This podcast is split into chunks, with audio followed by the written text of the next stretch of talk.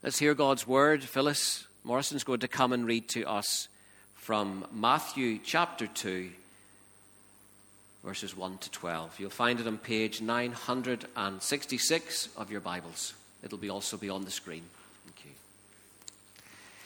The visit of the Magi. After Jesus was born in Bethlehem in Judea, during the time of King Herod, Magi from the east came to Jerusalem and asked, Where is the one who has been born King of the Jews? We saw his star in the east and have come to worship him. When King Herod heard this, he was disturbed, and all Jerusalem with him. When he called together all the people, chief priests, and teachers of the law, he asked them where the Christ was to be born. In Bethlehem in Judea, they replied, For this is what the prophet has written. But you, Bethlehem, and the land of Judea, are by no means least among the rulers of Judah, for out of you will become a ruler, who will be the shepherd of my people Israel. Then Herod called the Magi secretly and found out from them the exact time the star had appeared. He sent them to Bethlehem and said, Go and make a careful search for the child. As soon as you go, find him, report to me, so that I may go too and worship him. After they had heard the king, they went on their way, and the star they had seen in the east went ahead of them until it stopped over the place where the child was. When they saw the star, they were overjoyed.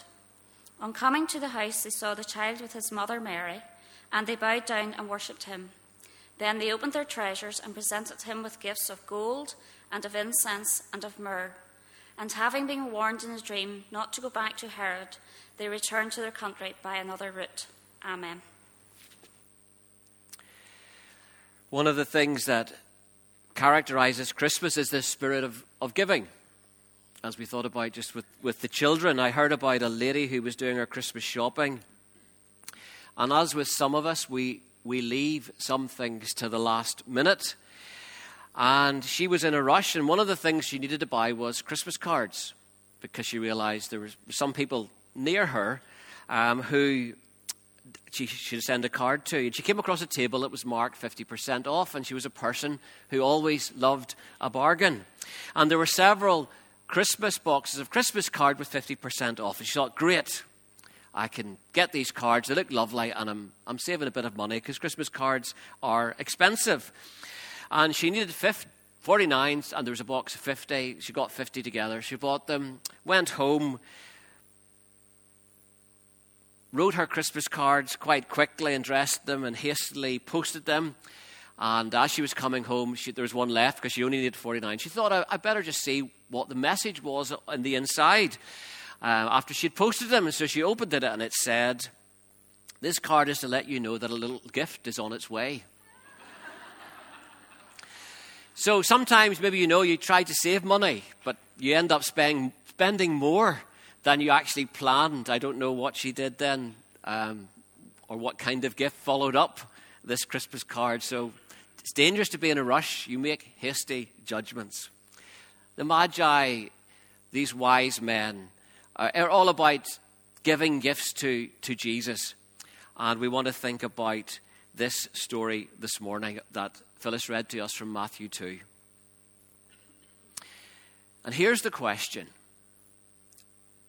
of all the people that visited Jesus, why does he only tell us about these travelers from a land far away? You could ask the same question to Luke. Why does Luke only tell us about shepherds? I'm sorry to dispel some Christmas myths, but in the reading, these magi come to a house, not a stable. If you look it's a house that they come to. Um, Jesus could be a year old by, by this stage. Um, so, and that's probably why Herod wanted all the, the boys killed under two years old, because he wanted to make sure that he included this new king uh, in, in this murders that he inflicted upon this on Bethlehem. Um, and so of all the stories and all the people that could have visited Jesus, he, he, he, probably knew about the shepherds by the time he's writing Matthew's gospel. Why does he only tell us about this group of travelers? What's his point? Who were they? Well, as I've said, they were from Persia, 900 miles away. They were advisors. Magi were religious court advisors to the kings of Persia. Religiously, they were polytheistic. They worshipped many gods, uh, like the Greek and the Romans had. Zoroastrianism as a religion was just beginning in Persia then, and it slowly after that became more of a worldwide religion. As magi, they are experts not only in wisdom, but also in astrology, in magic, and interpreters of dreams. And that was a great profession in those days. Astrology dealt with signs in the heavens. People were always looking for guidance. Uh, they lived in fear of omens out there and, and evil, uh, malevolent forces and benevolent forces and trying to tame them. The world was a hostile place. And so they're always looking for guidance about the decisions that they need to make. And so the Magi were court advisors to guide the king and what kind of decisions he could safely make. And they interpreted the, the stars and the, the, comets and the, the, uh, the, planets out there, and they all had different ways of, of reading the future. And a comet was often interpreted that a death of a, a leader was about to happen. And so when kings and uh, rulers and Caesars saw comets, they were petrified that the comet might be a sign that they were about to die. And often the way they dealt with that was that they would secretly order their soldiers to go and execute another leader. And then they would say, That comet was meant for them, so I could sleep. It's obviously not meant for me. But they lived in fear, and different planets had different meanings. And if two planets came together, then one planet that might signify kingship that came together with another planet that signified a region might speak about a new king in that region. So they were stargazers and they were uh, always interpreting what the gods out there might be saying. Now, what's fascinating is that the Old Testament and the New Testament, in the light of the Old, condemns astrology and it mocks them.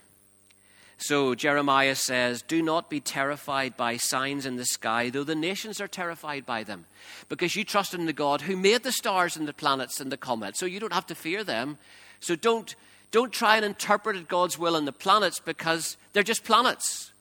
God is look beyond that to the God who, who created it. Isaiah mocks stargazers who make predictions month by month but cannot even save themselves. So the Old Testament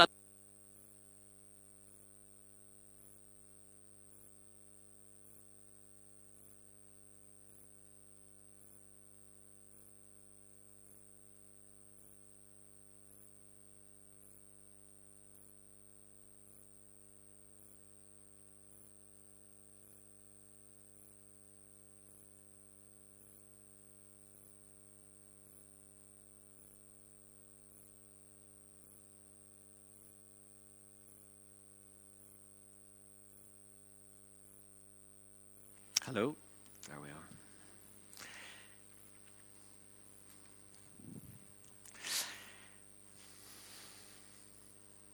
Where was I? The Old Testament and the New Testament condemn astrology and stargazers. And yet, of all the people that Matthew talks about, he has this group. And historians say that is one evidence that this must have really happened. Because nobody would have written these magi coming to Jesus because of all the, the condemnation that the Old Testament speaks of them in, unless it really happened. No one would have included them in the life of Jesus, who came in obedience to God's word, to include a group of people that God con- continually condemns because of what they do and their profession. And so historians say this must have happened. These magi must have come because nobody would have made it up, nobody would have put it in. What were they following? Was it a star? Was it a comet? Was it Halley's Comet? Was it a conjunction of planets? Could it have been an angel?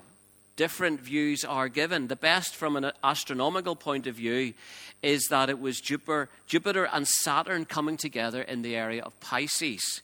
Pisces was reckoned in the ancient world to be the mark the ends of the sun's old course and the beginning of the new. So Pisces was the, the area when new things happened. And Jupiter was the royal planet. Saturn was long the symbol of Israel. And Jupiter and Saturn came together in the area of Pisces in the year 7 BC. And they, they were they were revealed on three different dates 29th of May, 3rd of October, and the 4th of December. And so, for stargazers, you can see how this is a possible way that they interpreted the brightness of these planets like a star, leading them to a new king in Israel. Pisces, the area that a new thing was beginning. The sovereignty of the world was changing, Jupiter for royalty, and it was shifting to Judea. That was the, the planet Saturn for Israel. And that's why they probably came to Jerusalem, expecting that the new king that was foretold in the stars and the skies would be there. Another strong possibility is actually this is an angel. In Matthew chapter 2 is part of four appearances and a quote. Uh, for two weeks ago, uh, uh, an angel appears to Joseph, and then there's a scripture Isaiah 7:14. Then you have a star appearing, and then you have a scripture, uh, Micah 5 verse 2. Later, you will read an angel appears to Joseph and tells him to go into Egypt. Again, there's two scriptures. And then finally, in chapter 2, verses 19, an angel appears to Joseph again. And then there's a summary of the prophets, which is quoted in 2.23. For this reason, he will be called a Nazarene. Four appearances and scriptures in each one quoted. Three of them are with an angel. Could the star also be an angel? Interestingly, angels in the Old Testament are often referred to by a star. Job, Job, 38, verse 7, speaks of the morning star singing together and all the sons of God shouting for joy. The morning stars are, po- are a poetic way of, of talking about angels. In the book of Revelation, the seven stars are angels for the seven churches. So throughout Judaism and, and, the Christians in the light of Judaism, angels are often referred to as stars. The other thing that angels do is that they guide. And so, and they protect. And so angels guided and protected Israel to the promised land. And you also read in the early church how angels led Peter out of prison, guided them to somewhere safety. So is it possible that Jewish readers reading Matthew chapter 2 that we have just heard would have interpreted this star as a guiding angel.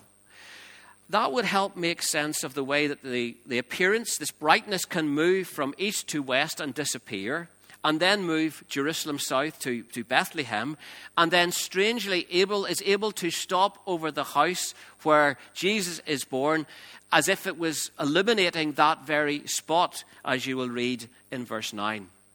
The view that the star is actually an angel has been held by different Christians down through the century.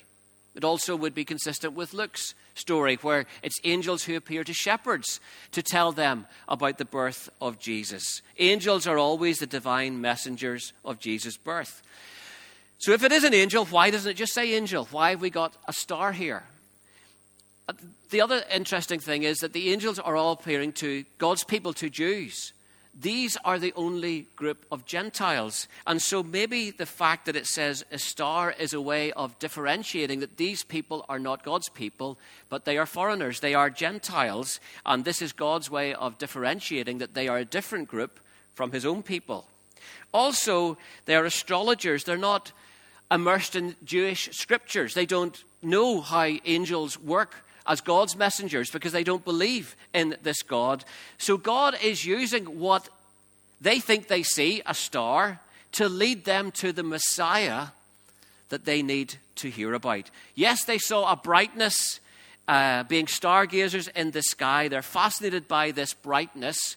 They may have known about the prophecy to the Gentile Balaam, their ancestor, in Numbers 24 a star shall rise out of Jacob. And being astrologers, sky, gazers, they see this new star and they believe that this might be the answer to that prophecy. Whether it was an actual star, whether it was uh, planets coming together, whether it was an angel that looked like a star, it does not really matter. The star is not the focus. Though we may be fascinated with trying to work out what it is, whatever it is, the star is not the focus. The star is the means that God leads this group of men to worship Jesus. The star is used to proclaim to them that a new king has been born. And that is why they begin this star trek to Jerusalem and ultimately to Bethlehem. So let's go back to my question. Of all the people that visited Jesus, Matthew knew about the shepherds. There may have been other people in that year or so that they spent in Bethlehem. Why does he only talk about these magi? Do you remember what we read in Matthew chapter 1, verse 1? This gospel is a record of the genealogy of Jesus Christ, the son of David, the son of Abraham. And we thought about on the first Sunday of Advent what those terms mean. As Son of David, Jesus is the rightful King of the Jews. And as the Christ, he is the Son that will bring God's reign, God's authority, God's presence back into the world. And as a son of Abraham, he will bring blessing to all the nations because Abraham was promised, through you, all nations of the earth will be blessed. And the story of the Magi illustrates both these promises Jesus as a son of David and Jesus as a son of Abraham. As a son of David, Jesus is the king with all authority. Herod is not from a royal family. Herod got into power because Rome put him there. He helped Rome as the Greek Empire started to break up and deteriorate, he helped Rome contain power in that area. So Herod put him in power, and then he fought that he might be given the title king. And eventually, they gave him, allowed him to use the title king as well. He was a famous builder. Um, he was friends with Antony. He was enemies with Cleopatra. And that's dangerous because if you're enemies of the girlfriend of your friend, the girlfriend is usually going to win out. And that's what happened. So he goes against Rome because the Caesar uh, is after Antony and Cleopatra. But he's a clever guy. And he says to Octavian Augustus, who's a Caesar at the time, Look, look how, what a good friend I was to Antony. Even to the end, that shows you I can be a royal true friend. So just as I was your enemy's friend, I volunteer to be your, your friend. And Augustus thought that's a really good idea. I need somebody loyal. And he let him stay in power. Mariamne was Herod's favorite wife, even though he had many wives. But when Mariamne was falsely accused of adultery, he had her strangled to death. Later, he discovered she was actually innocent, and he felt so bad that he named a tower after her. Mariamne's younger brother was high priest he's getting too popular. And Herod doesn't like people getting more popular than him. So the young man had a drowning accident in a pool that now we discover by archaeological excavation was only three feet deep. So maybe he was very short. We don't know. He was very jealous. Nobody could be king of Judea except him. He heard that two of his sons were plotting to take his throne, so he killed them. He later discovered that they had been framed, and he had been framed, and he had killed them for nothing. So when the Magi come from the east to Jerusalem and say to him as king, Where is the one who has been born king of the Jews? Because we've seen his star in the east and we've come to worship him. No wonder he is disturbed.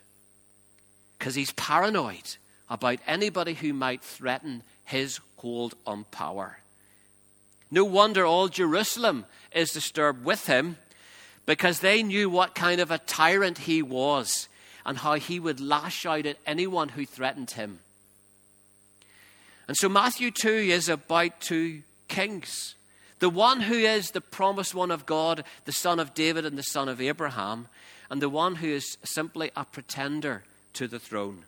Jesus' birth may look like a simple story about a boy born to Jewish parents who would excite messianic hopes of a liberator from Rome's oppression. But Herod knows this is about much more. This is about who's running the show. This is about who will win in the end. This is about who is the legitimate king of, of Israel. And the gospel, the rest of the, through Matthew's gospel, is about two kingdoms colliding. The kingdom that comes, God's kingdom that's coming through Jesus, and this other force represented by Herod that will always clash with God's kingdom. It's the kingdom of heaven invading earth, the reign of God versus the rule of men, the King Jesus against the King Herods, who are so evil of this world. And as you read through Matthew's gospel, he is telling you how Jesus is the king. In Matthew 2, the Magi come and they say, Where is the one who has been born king of the Jews? And through all through your gospel, you're saying, Jesus is the king. But he's only declared to be king in Matthew 27. And it's written on a plaque and it's hammered into his cross that he's dying on. This is Jesus, the king of the Jews. So the question that the Magi ask is this the King of the Jews? Where is he born? Will finally be answered as he's hanging on a cross. This is the King of the Jews. That his kingship, with all its authority, will be revealed as he hangs on a cross. And so Matthew's gospel is explaining why Jesus is the crucified king, why he needs to be a crucified king. Elsewhere, Jesus says, I am a king because, he didn't say he was a king, but he, he has authority to lay down his life and take it up again. He is a king with all authority over everything. And if he is a king, then he is a threat to all other claims to be king that would claim our hearts and any allegiance that would take us away from the worship of him. Jesus is the king with all authority. He's a son of David. And these magi come and said, Where is the one who has been born king of the Jews?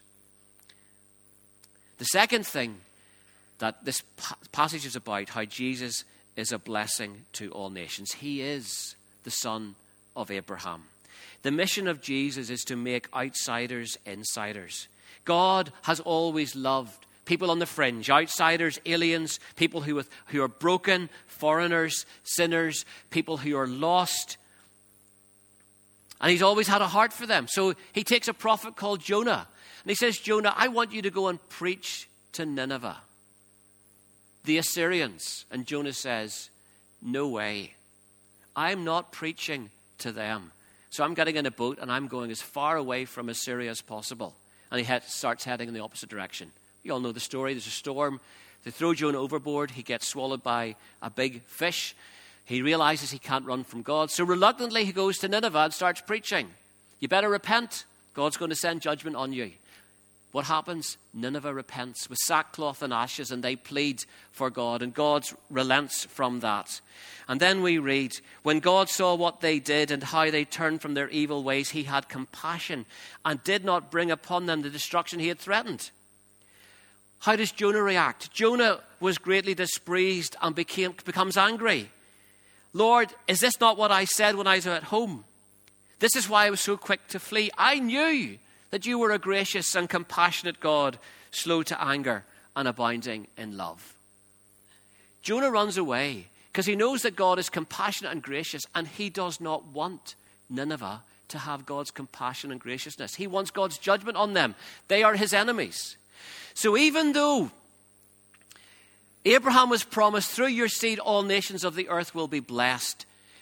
The descendants do not want the other nations to be blessed. They want them to be judged. They want God to be their God alone. They do not have a love for them or a care for them to spread God's compassion and graciousness. Israel always failed to live out the promise to be Abraham's children by being a blessing to the nations. And Jonah, as a prophet, witnesses to the hardness that they had in reaching out to the other nations in compassion and graciousness. Jesus will change all that.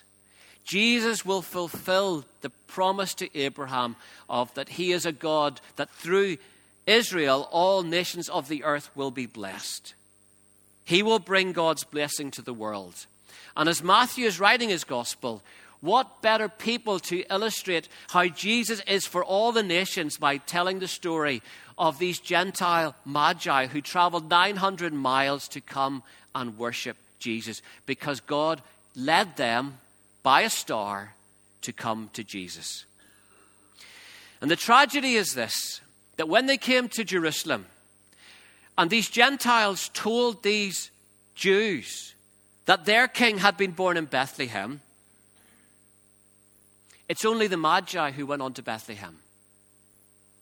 The people who knew God's word, who told them, This is what Micah says, But you, Bethlehem of Judea, though you by no means least among the, the clans of Judah, out of you will come a leader. They quote scripture to, to the king to confirm that it's Bethlehem. They don't go, they're not interested. It's only the Magi that continue their journey to actually go and worship Jesus.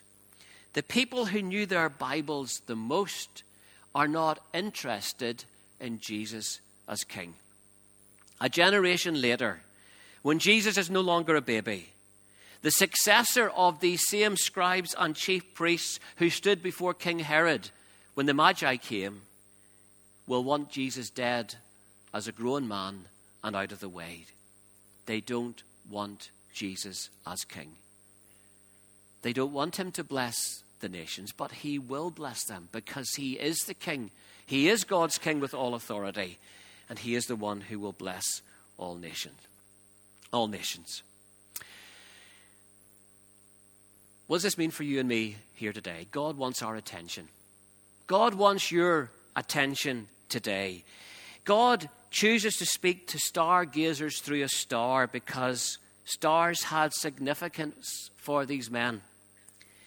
God descends to the Magi's level to communicate with them because stars got their attention. And so God uses a star to lead them to what they need most the king who was born not just for Jews, but for all nations of the world. He is as much their king as he is the king of Israel. God is always speaking in ways that we can understand through our own journeys, through different signs that you may be going through, and to get your attention, to let you know that He wants to bless your life. That He's not just for other people, He's not just somebody else's king, but He wants to be your king as well, to bless your life richly with His presence. God wants your attention. So, how is He getting your attention?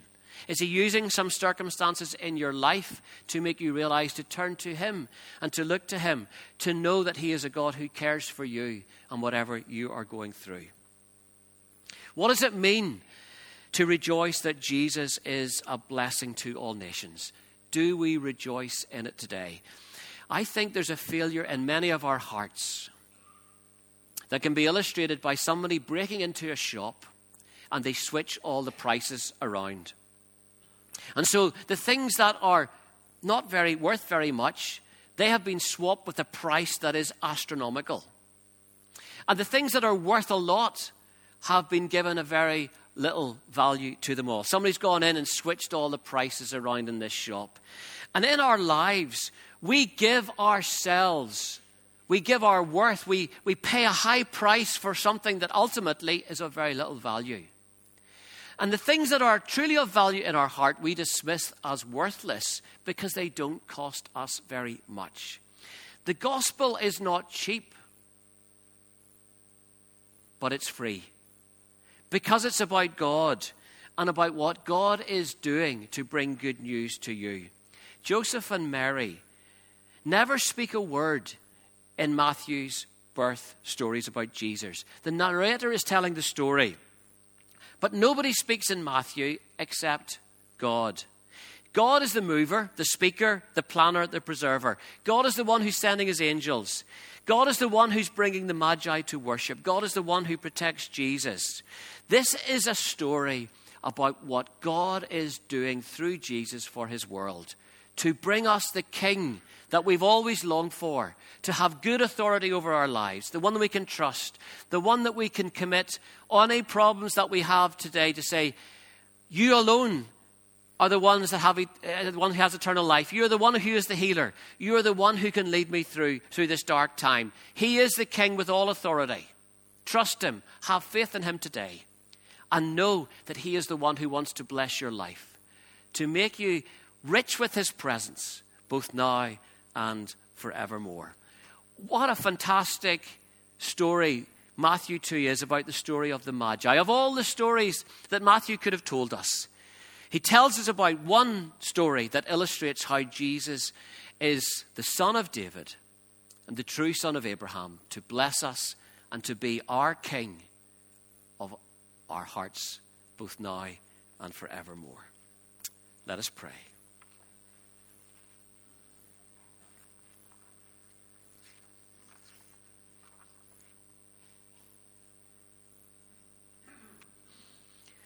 Father, we take a moment just to be quiet.